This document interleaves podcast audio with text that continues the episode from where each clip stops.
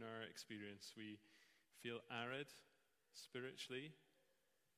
And so we pray that you would uh, come now and meet with us, that you would send the Holy Spirit, that you would uh, open our eyes, that we would see uh, more of the Lord Jesus Christ in all his glory and majesty and uh, worship him and be refreshed, be renewed, be helped by your word today. We ask it in Jesus' name and for his sake. Amen. Well, Revelation is uh, the last book in the Bible, and uh, I often think that seems quite appropriate because I think it is often the last book uh, we want to turn to um, as Christians. It is a book that can um, scare us. Lots of weird and wonderful interpretations have been written about it, um, so much so that the author G.K. Chesterton once said this Though John saw many strange monsters in his vision, he saw no creature so wild as one of his own commentators. Um, and um, that, I think that in many ways that is true. And this is a book that we find maybe a bit daunting.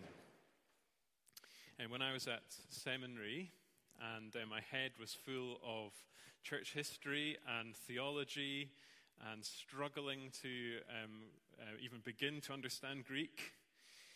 Uh, I used to love walking down from the mound to visit the, the Scottish National Gallery and wandering around that gallery, even for about 15 minutes, and soaking in the images and the paintings. Well, it was a bit like a kind of oasis experience after all that study. And this book is a lot like that. I think we often think of Revelation as, as a kind of puzzle book. Uh, but lots of the things we read in this book are things that we already know, that we've been told elsewhere in Scripture. And what we get in this book is not so much uh, new information, but a new experience, truth that, that's here to capture our imagination. Um, it's not so much a puzzle book, but a picture book. Uh, the book of Revelation is, is noisy, um, it's colorful, it kind of assaults our senses. And as we read it, we uh, see stunning portraits of Jesus. And though it's full of heavenly visions, Revelation was written to people in very difficult, earthy, messy situations. John, who received it, was imprisoned on Patmos. And the believers that he shared this vision with, they were ordinary. They were compromised. And they were being persecuted. And they were people who felt under pressure. And in other words, they were people a lot like some of us, or all of us, really. And Revelation was written to help Christians like that, Christians like us. Now, before we dive into chapter 5, um, and I think diving in is a good uh, way of thinking of uh, coming to Revelation. It's like a big swimming pool, isn't it? Diving into this incredible book. Let me say um, a word about uh, chapter 4, the, the chapter before chapter 5. Chapter 4 is the stage for the drama that unfolds in chapter 5. And, and the dominant image in chapter 4 is of a throne. John is reminded that despite all the difficulties in our lives, um, they're not governed by fate, and they're not governed by blind, pitiless indifference. No, there is a throne, and someone is sitting on it. And he's separated from John by a sea of glass. Day and night, a host of creatures offer praise. The main reason they do so is because he is the creator. Maybe you can see that at the end of chapter 4. But chapter 5 um, has a different feel, it has a different focus. And as we watch this drama unfold on this great stage, I think the first thing God wants us to do, this is my first heading, is feel the tension. Feel the tension. John looks at the beginning of chapter 5 and he sees a scroll in the right hand of the one who is on the throne. This, this document is packed with words. There's uh, no double spacing, there's no room for any more information. No, everything God wants to say is in this scroll. This great scroll is the Lamb's book of life. It is God's book of destiny. It contains all of God's plans and God's purposes, His decrees, everything God has done, everything God will do. As someone has said, it contains your story and my story. It's more important than, than any constitution, any will. This is God's book, His scroll.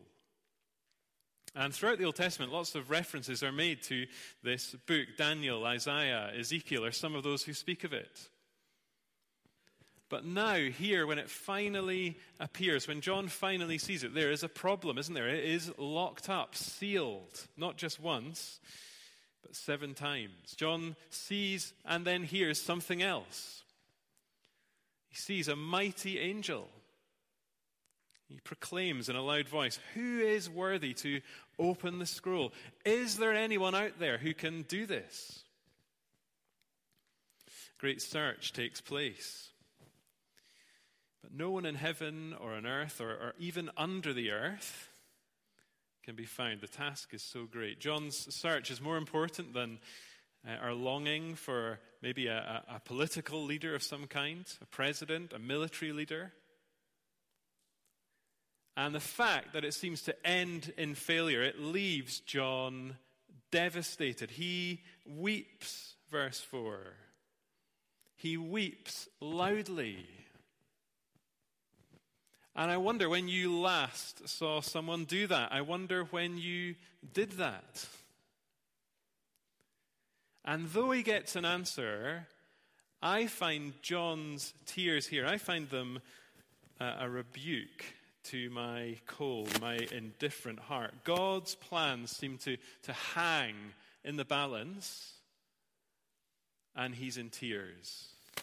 He's not indifferent or preoccupied with all of this.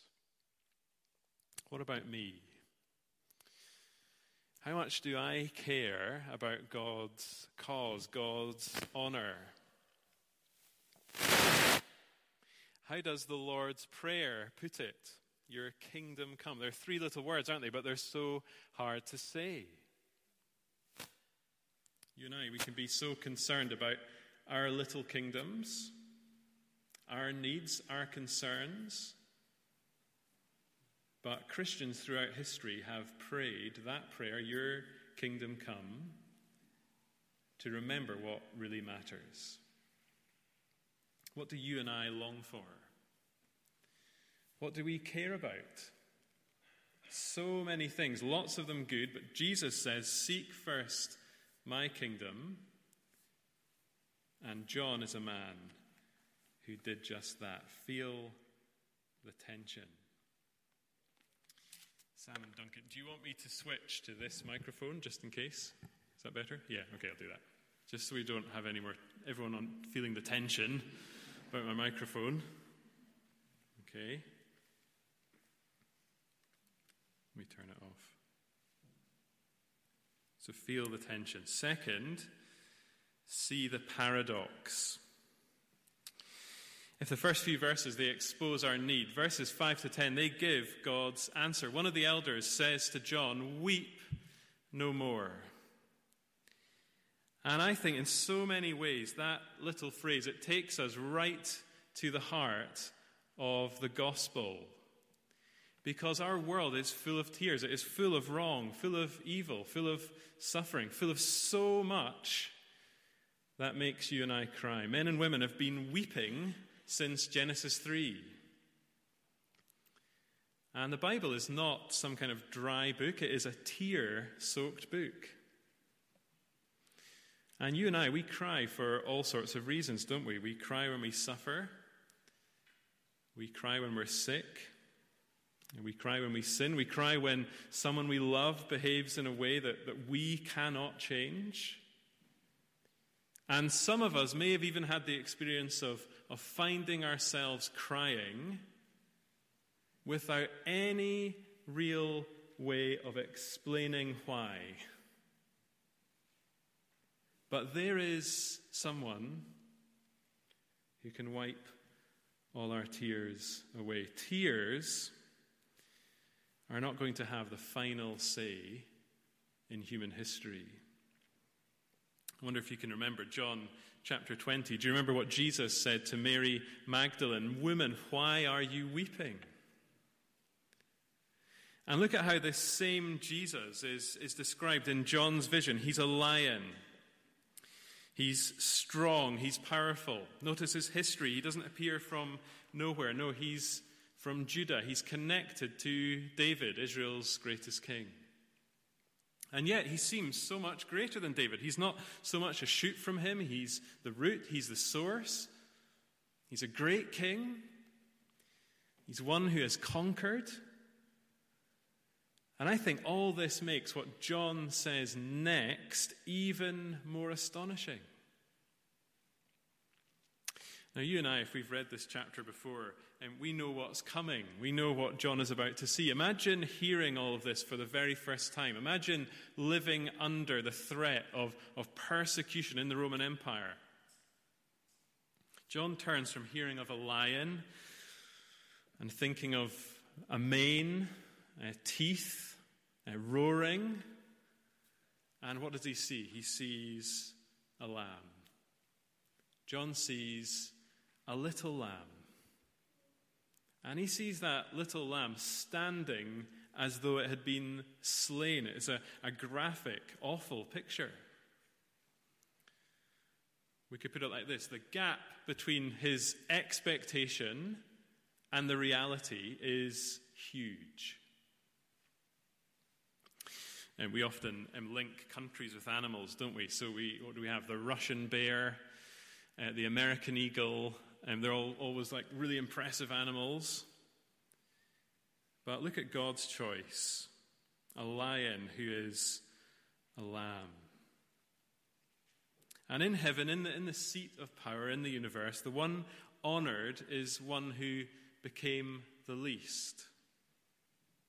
The one who's honored is the one who took the lowest place. In heaven, the one who's lifted up is the one who made a great descent down into our world, right into our mess, right into our sin.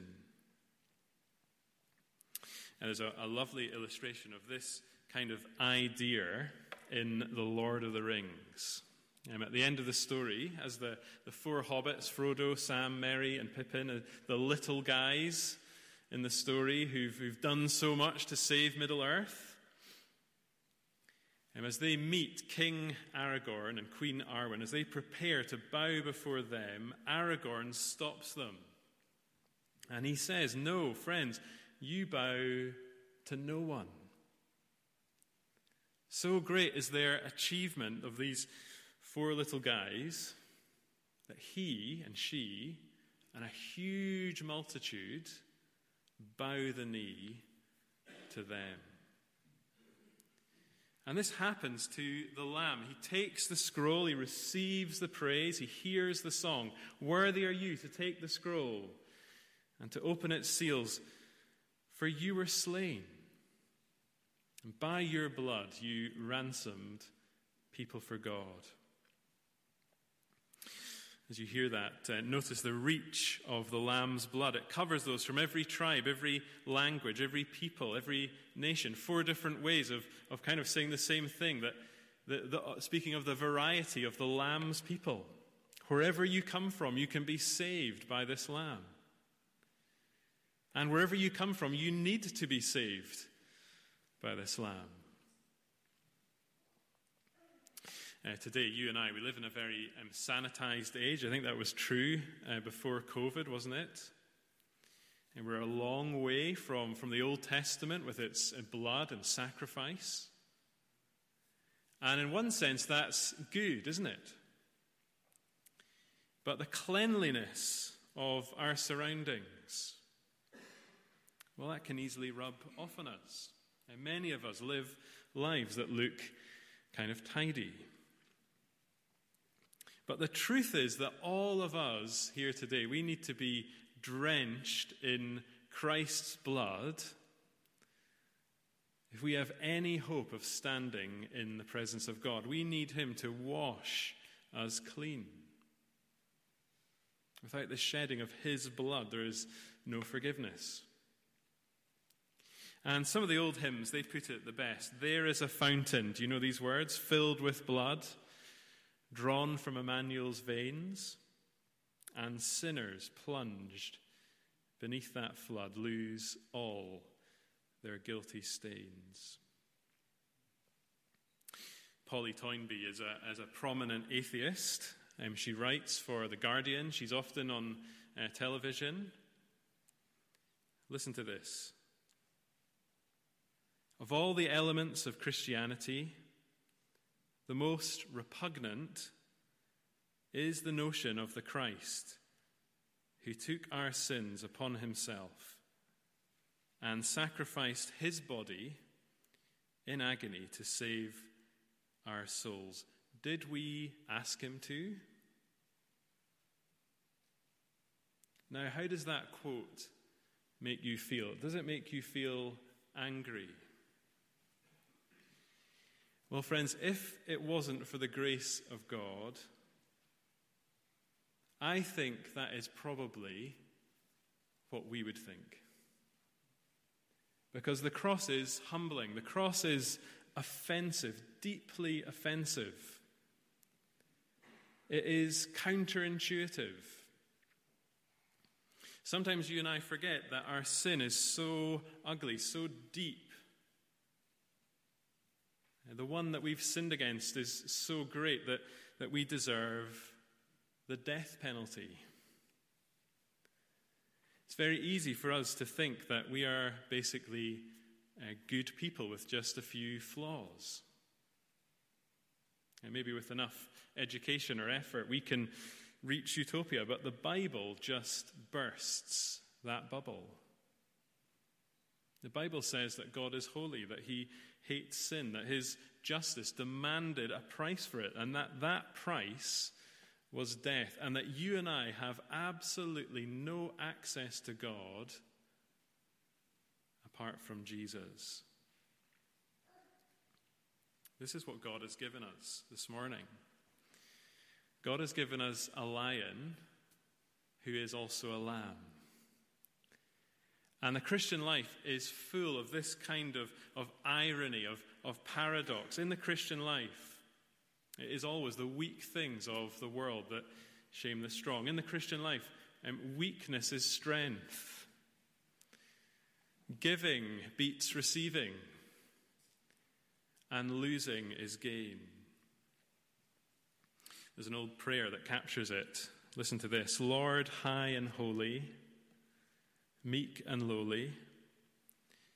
Let me learn that the way up is the way down, that to be low is to be high, that the broken heart is the healed heart, that to bear the cross is to wear the crown, that the valley is the place of vision.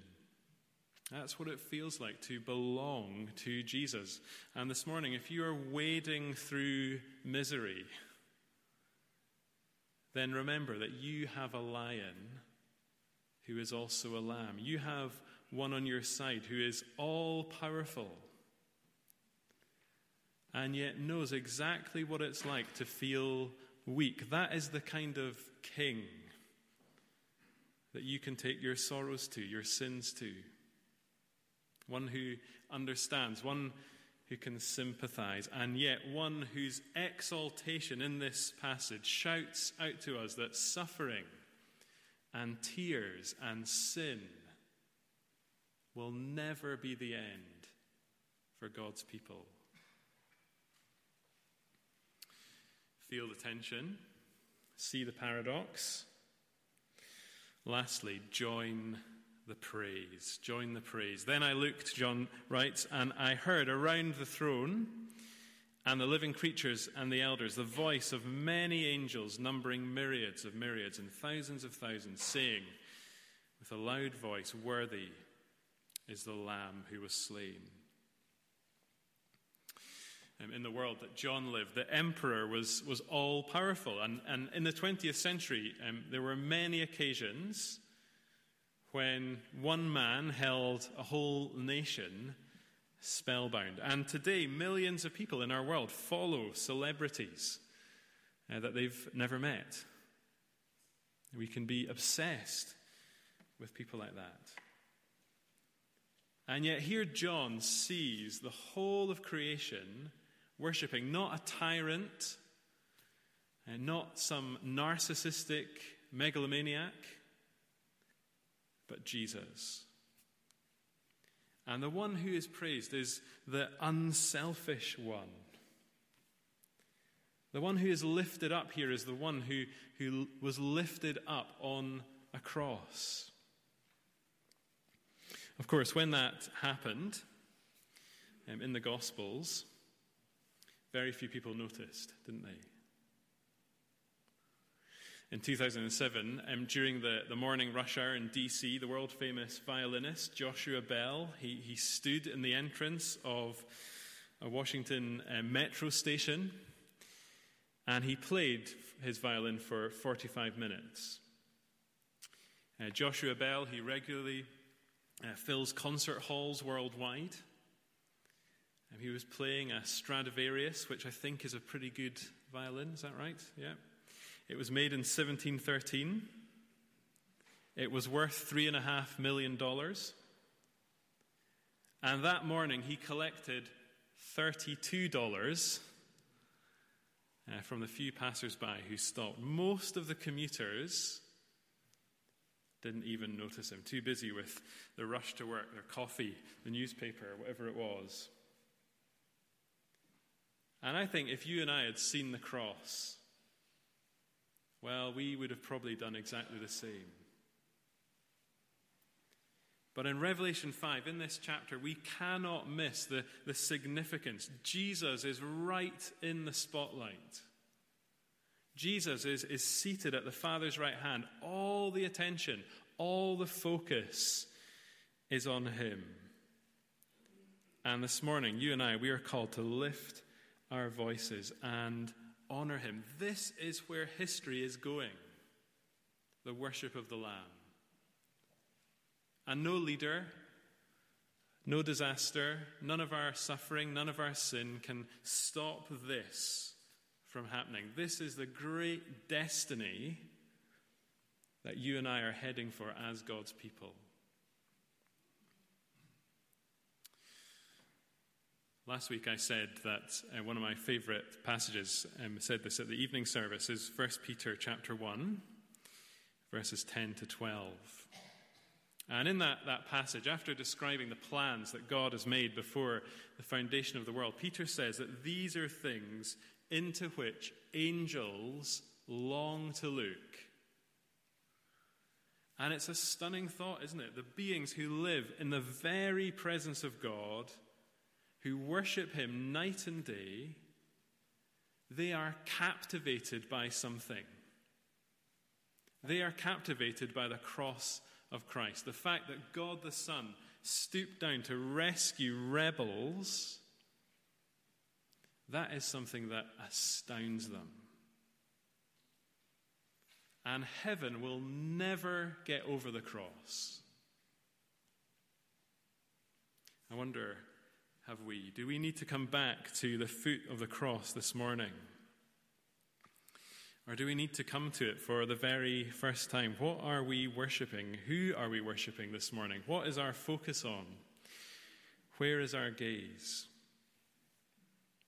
Do we need to say, Lord Jesus, receive me, remember me, forgive me?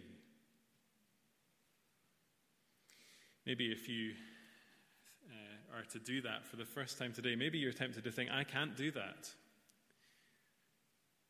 Maybe you think I've messed up. Maybe you think I'm too sinful. But what was Jesus' posture when he died? His arms were wide open, weren't they? His arms were wide open, and he has promised that all who come to him he will never, ever let go. Well, I mentioned paintings um, at the start of the sermon. And a painting by the 16th century artist Matthias Grunewald that sums up this text. It shows John the Baptist standing at the cross with one hand raised and a finger pointing to Jesus. And if Christ's posture is arms wide open to us this morning, this is our posture, isn't it? Because Jesus, He is the one we point to. He is our only hope. And there can be no limit to the honor that He receives. Well, let's pray together.